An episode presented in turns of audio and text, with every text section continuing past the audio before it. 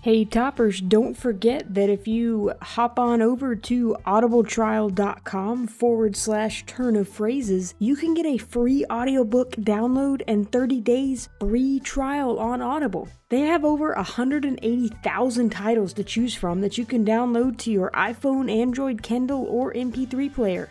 Not only will you get that free book and free month on Audible, but you'll be helping to support the podcast. And did I mention it's free? So again, that's audibletrial.com forward slash turn of phrases for a 30 day free trial and a free audiobook download.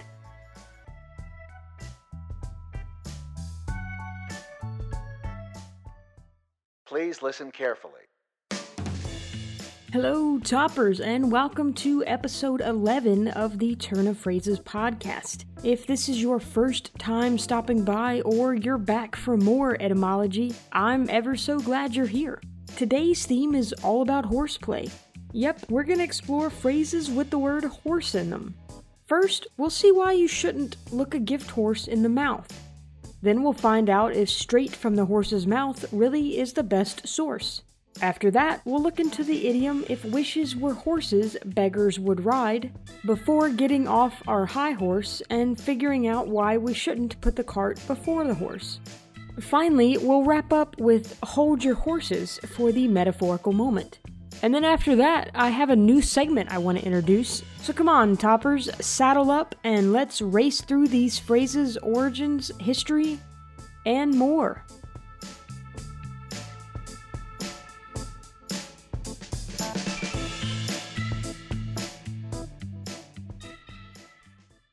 To begin with, the idiom, don't look a gift horse in the mouth, means that when someone gives you a gift, you shouldn't be ungrateful. But what is a gift horse, and why would you want to look into its mouth anyway?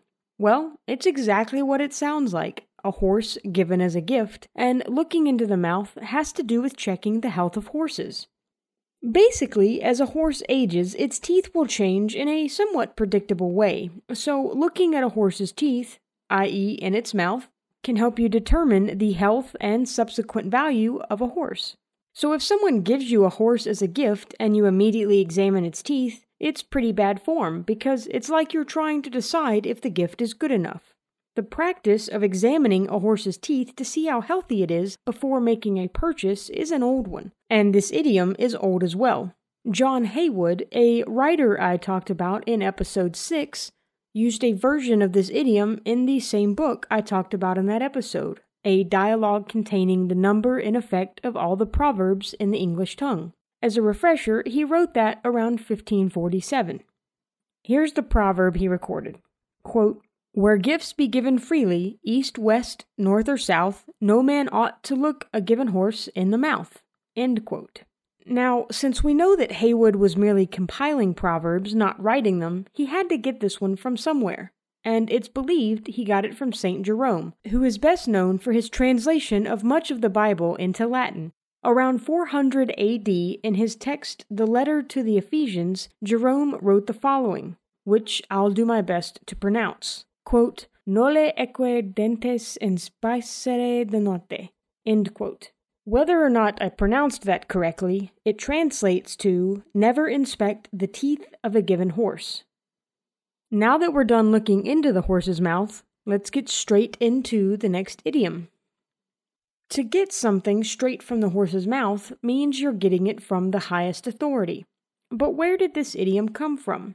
Well, it originates from the world of horse racing, specifically the betting aspect of it. In order to be able to make what would hopefully be a smarter bet, people would try to get as much information about the horses in the race as they possibly could. And who has the best information about how the horse is acting and feeling, and therefore how well it might perform in the upcoming race? Well, that would be the horse, of course, but since they can't speak, the betters look for the next best thing the people who work directly with the horses. Typically, that would be the trainers, stable workers, maybe even jockeys, etc. The idiom is meant to imply that you are getting the information from the horse itself because those people know the horse so well. This is backed up by the first known use in print from a May 1913 copy of the Syracuse Herald from New York. It stated, quote, I got a tip yesterday, and if it wasn't straight from the horse's mouth, it was jolly well the next thing to it. End quote. Now, let's look into a more wishful idiom. If wishes were horses, beggars would ride, means that if a simple wish could make things happen, then even people with nothing would have everything they wanted. This proverbial idiom can be traced back to at least the early 17th century. William Camden, the English historian, collected his notes on English and classic history and published them as a book called The Remains of a Greater Work Concerning Britain. In this book, he included the following proverb quote, If wishes were thrushes, then beggars would eat birds. I know a bird isn't a horse, but there were several versions of this idiom when it started showing up. For example, another one I found was if wishes were butter cakes, beggars might bite, which sounds like the most delicious option, in my opinion. But no matter the exact version you want to use, it's definitely been around for a while. Now let's climb on up to the next idiom. When you ask someone to get off of their high horse, you're typically asking them to quit being haughty or self righteous. Why does this request have anything to do with horses, though? Well, to figure that out, we need to go back to medieval times. The actual high horses were simply large horses, and the people on them were people who could afford large horses. Since they had plenty of money, they tended to think pretty highly of themselves. Around 1380, John Wycliffe wrote in English Works, quote, Ye emperor made him and his cardinals ride in reed on high horse. End quote. As time went on, soldiers, political leaders, and other rich people continued to enjoy riding around on tall horses dressed in fancy garb in order to make themselves look like bigger, better, and more important people.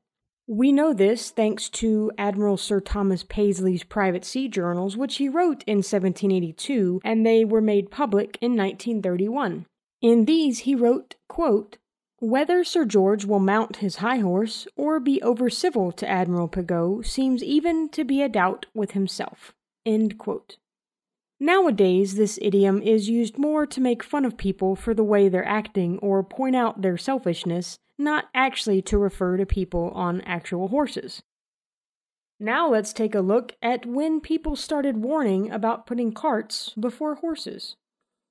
The meaning of this idiom is to reverse the logical order of things. I didn't find a ton of information about this one, but it is at least as old as the first century BC. Cicero wrote in On Friendship, quote, We put the cart before the horse and shut the stable door when the steed is stolen, in defiance of the old proverb.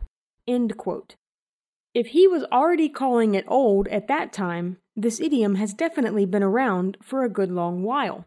Much later, but still a long time ago, in 1589, George Puttenham wrote The Art of English Poesy.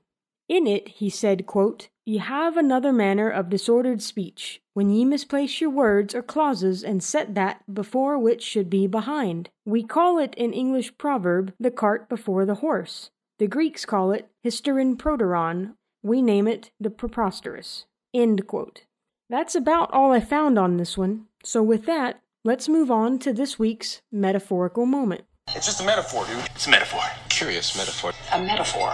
That's just a metaphor.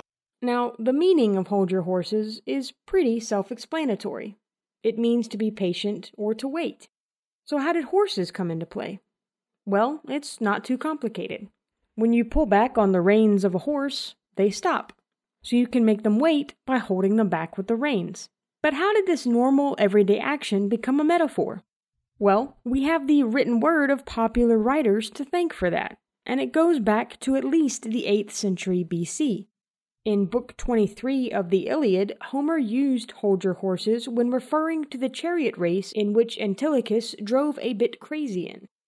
It shows up in America around 1844 in a New Orleans paper called the Picayune, with the following quote Oh, hold your hosses, squire. There's no getting riled up, nohow. End quote. In case you're not aware, hosses is a slang word for horses, especially in early American times. I'm gonna have to pull back on the reins now because that's all I got on this. Okay, toppers, it's time to introduce you to my new segment. I found this old book called Familiar Quotations, a collection of passages, phrases, and proverbs traced to their sources in ancient and modern literature. I personally came across a copy of the 11th edition, but here's an excerpt from the preface of the first edition that was released. The object of this work is to show, to some extent, the obligations our language owes to various authors for numerous phrases and familiar quotations which have become household words. This book is basically a print version of my podcast because it's all about the origins of quotes and phrases that people would have been using around the time this book was released. So I thought, hey, it's kind of like an old timey version of what I'm doing, and it has tons of cool old quotes and phrases and proverbs in it. So here's what I'm going to do with this new segment. I'm going to open this book that is over 1100 pages long, not counting the index. I'm going to pick a quote at random, and I'm going to read it. I'm going to simply call this new segment Familiar Quotations, because if it ain't broke, then don't fix it. So without further ado, here's the first ever Familiar Quotations. I'm opening the book. Let's see what we got here. I'm putting my finger down. All right, it landed on Thomas Augustine Daly, an excerpt from his work Ballad of the Tempting Book L'Envoi, and it says, quote, "Kind reader, here's a tip for you.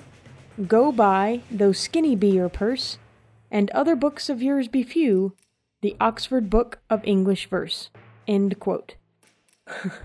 Okay, so the very first one we get is a man telling us to go buy a book. All right.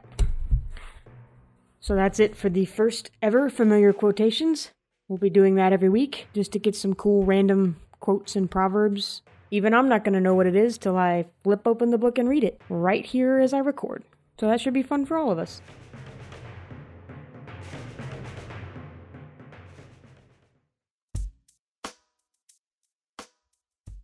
Okay, toppers, that's going to be the end of episode 11. Thank you for joining me again to Turn Some Phrases. I hope you had fun and learned something along the way. Head over to at Turn of Phrases on Twitter to connect to me and fellow language lovers. You can also send me topic suggestions through the website or email, which is brisky at turnofphrases.com. My show notes will have all my other social media, contact information, and my sponsor information.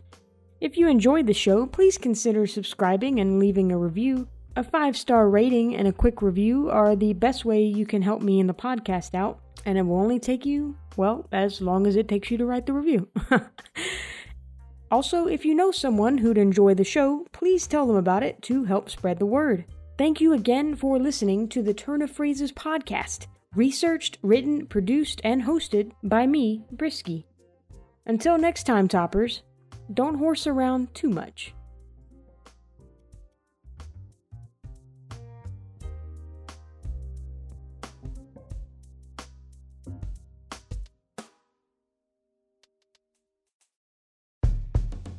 Yo, toppers! If you're enjoying my nonfiction work here on the podcast, you might enjoy my fiction work as well.